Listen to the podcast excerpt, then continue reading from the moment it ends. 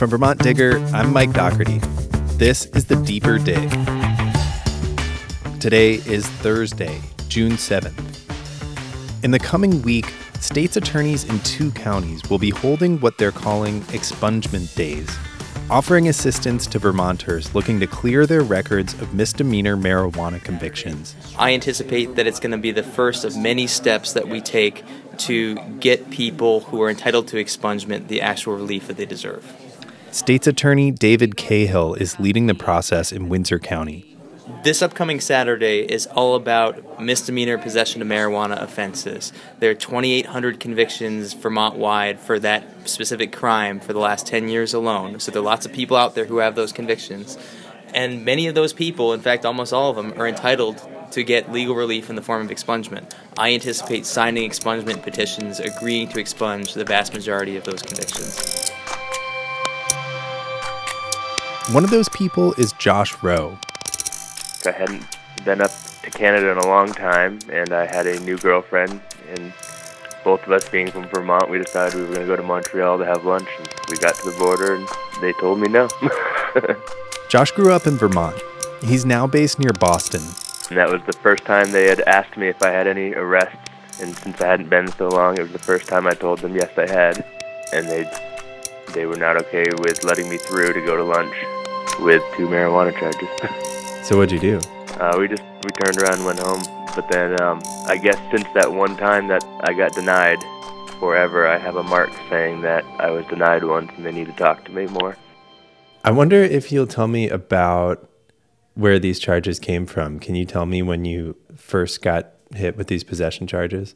Well, one of the things that I've I noticed about myself is that I'm almost odd to say, but too good of a character that every time I was confronted by the police about marijuana, I kind of just said, "Yeah, here it is. I hand it over. I did it. Sorry," you know, because I guess honestly, in my mind, it, it's not as big of a deal as it might be to to other folks, but it always ended up being a bigger deal.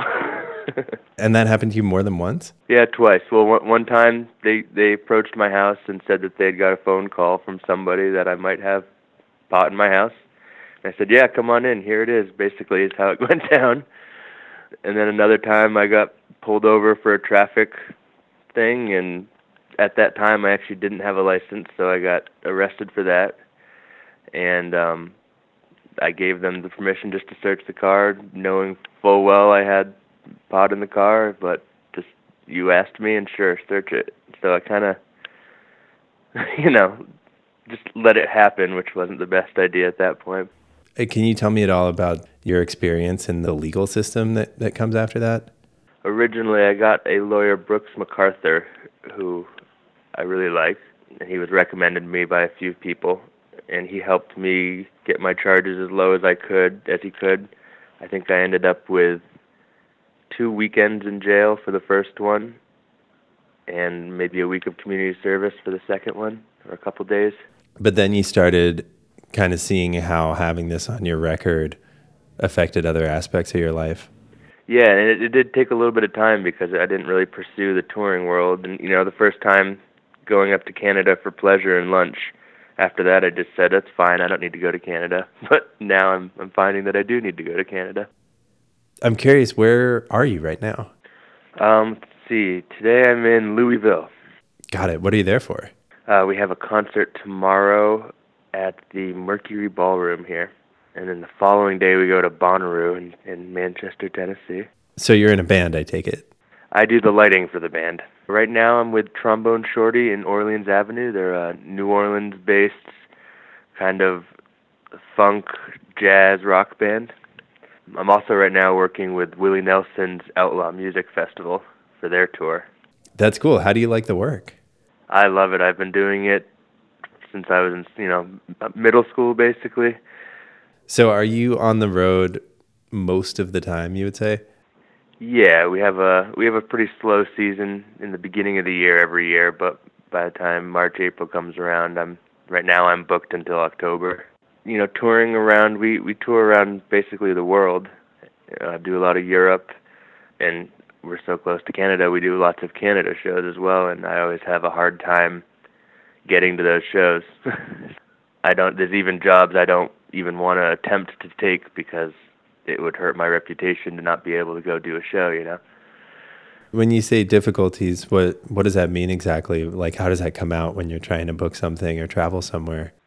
So up until recently, I was able to get a TRP, which is a temporary residency permit, to go into Canada. If you if if they uh, assess you and they seem like you have a, a reasonable reason to come into Canada, they'll give you a TRP and let you come for a limited amount of time.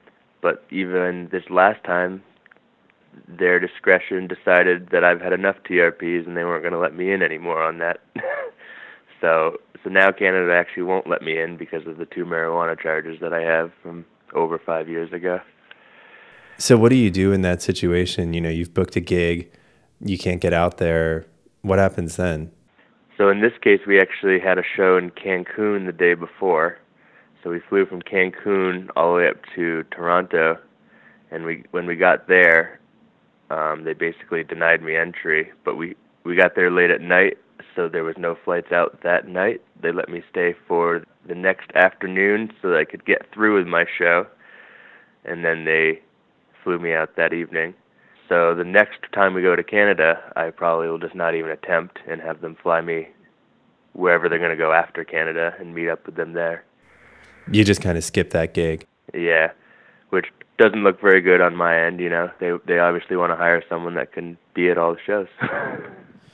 Josh said because he's on tour, he won't be attending the upcoming clinics.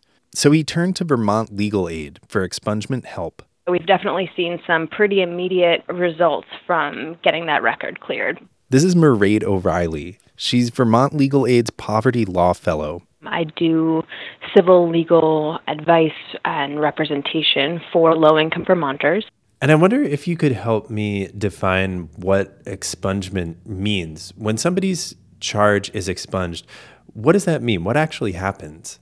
When a conviction or a charge is expunged, um, it's literally the entire record is destroyed. So any agency or institution that holds that record basically shreds that, and there's no documentation of it. And and what that means for the person who has the record expunged is um, they can legally say that they've never been arrested, charged, or convicted of that particular crime. And if that was the only thing on the record, then um, they can legally say they've never had any arrest arrest charge or, or criminal conviction in Vermont. How does that typically affect a client's life? What changes for them after those charges disappear? What my clients have experienced is the opening up of a lot of opportunities related to education, um, employment, employment licensing, and housing. So I have had clients, many of whom have been offered employment conditional on uh, their ability to expunge the record and when we've successfully expunged the record they end up getting hired in a work situation that offers them uh, more income, better benefits, and is a bit more meaningful for them. Employers, like landlords, sometimes see a record and they feel concerned about you know what they think is taking a chance on someone and so if the record's removed then they they wouldn't face any legal liability for hiring them or having them in their housing project as a tenant or apartment as a tenant. And you mentioned education too. What, how does that tend to affect educational opportunities? It can and does impact people's ability to get loans, and it also impacts admissions into certain programs, both two and four year programs, and others, even just certificate programs, sometimes will prevent or will screen people out based on having a criminal record. Josh, you had reached out to Vermont Legal Aid because you were interested in the expungement process. What do you see changing for yourself if that process goes through for you? I'm hoping that once once I can get the charges expunged, that I can talk with some Canadian consulates and such, and it'll be a lot easier for me to let them aware that I'm kind of I'm not a risk to them at all. I'm not. It's not something that's ongoing. You know, people screw up in the past. Everyone knows that. I mean, do you feel um, like you do you feel like you really screwed up? I mean, I'm curious what you think generally about laws prohibiting marijuana possession after what you've gone through. Oh, generally in in my mind, I don't think I screwed up, but I know I know what the rest of the public sees and thinks a lot of the time. But no, I mean I I'm I'm no threat to anyone. I'm no harm. like I don't like to go out drinking and get drunk. I like to stay in my house and be comfortable, you know. Um, I'm sure there's lots more people in my shoes that are having problems furthering their career and doing good new things because of old things that these days aren't even a big deal. So the marijuana laws in the state of Vermont have changed, and the possession of a certain, a small amount of marijuana is no longer criminal. And so it's I think that what these states' attorneys are effectively saying to the community is that they don't believe that individuals should be saddled with criminal records for conduct that, that the legislature has determined uh, is is no longer criminal, and and that we've accepted as a community. The conduct would no longer be criminal after July 1st. Why should a person be saddled with a conviction for a lifetime for behavior that would be legal starting this summer?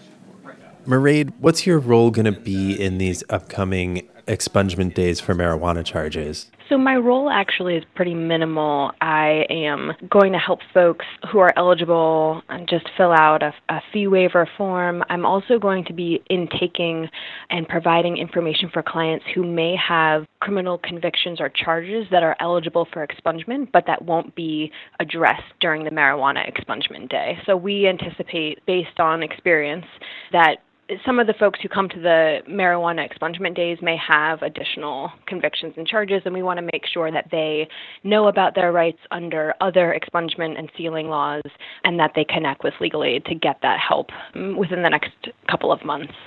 There are um, three to four different laws that we would look at and use in our analysis of whether someone's eligible or not. So we typically just have those individual conversations, and they can be pretty quick. Um, we take a look at someone's record, and within a couple of minutes, we can determine whether they would be eligible. And if they are found to be eligible in that initial conversation, mm-hmm. what happens then? What's the process after that? Right. So the process is, is pretty quick. So we at Legal Aid would enter into a retainer agreement, a lawyer client relationship. There are a couple of, of things that we would need to check on, like was restitution paid, um, when was the sentence actually completed, just to um, align with what the statutory requirements are for expungement or sealing. And then we would, if the state's attorney in, in that particular jurisdiction is a state's attorney who is interested in potentially stipulating, um, we would reach out to the state's attorney with a petition and request uh, that they stipulate, and then we file it in court. And in some counties, we've seen that it's really just a, a two week long process from the time we start the conversation with the client to the time they get their certificate from the court. Um, it can be a pretty quick turnaround. Wow. Now, if the volume starts increasing drastically, that may not be the case, but certainly there are there are some counties where it's there's, as I said, a, a pretty quick turnaround for these um, petitions. I'm wondering, since the days that these uh, particular clinics were announced, what kind of a response have you seen from the public? I have received a little bit of feedback. I mean, I've seen some social media feedback which has been positive, and that's sort of folks who are interested in criminal justice reform have been pretty pleased that these are happening in our communities. And then the other way that I sort of get any feedback is through clients, right? And, and typically it's just the clients who are unable to make those sessions and they're concerned that they may miss out on this important opportunity. And so they reach out um, to either the law school or to Legal Aid directly to see if they can't still get get the help they would need even though they can't make it to the clinic? And the answer is yes. Um, and so i've just been communicating with folks who are motivated to get their records expunged after learning about this opportunity. Yeah so i'm quite pleased that uh, these states attorneys have taken it upon themselves um, to provide this service for community members. As of now, only two states attorneys have come forward with plans for expungement David Cahill in Windsor County and Sarah George in Chittenden. And both David and Mairead told us they're still pushing for reforms that would make this process easier. In all fairness, the expungement process requires that an individual jump through many, many hoops in order to get their record wiped clean. When in all fairness, it should be more of a right than a uh, elaborate process like going to the DMV.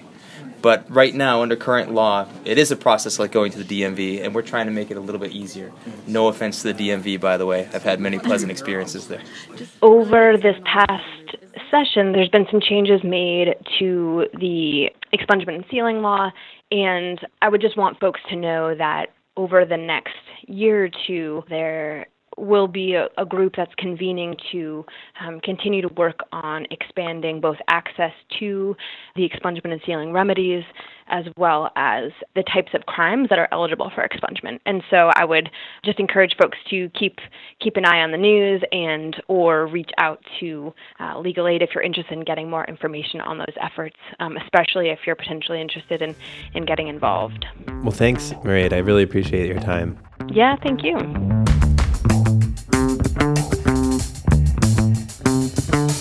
can learn more about the upcoming expungement clinics at vtdigger.org. Thanks to Elizabeth Hewitt for additional reporting this week. The Deeper Dig is our weekly podcast. You can subscribe on iTunes or in your smartphone's podcast app to access our full archive and get new episodes as soon as they land. We'll be back next week with more stories from the Digger newsroom. Have a nice weekend.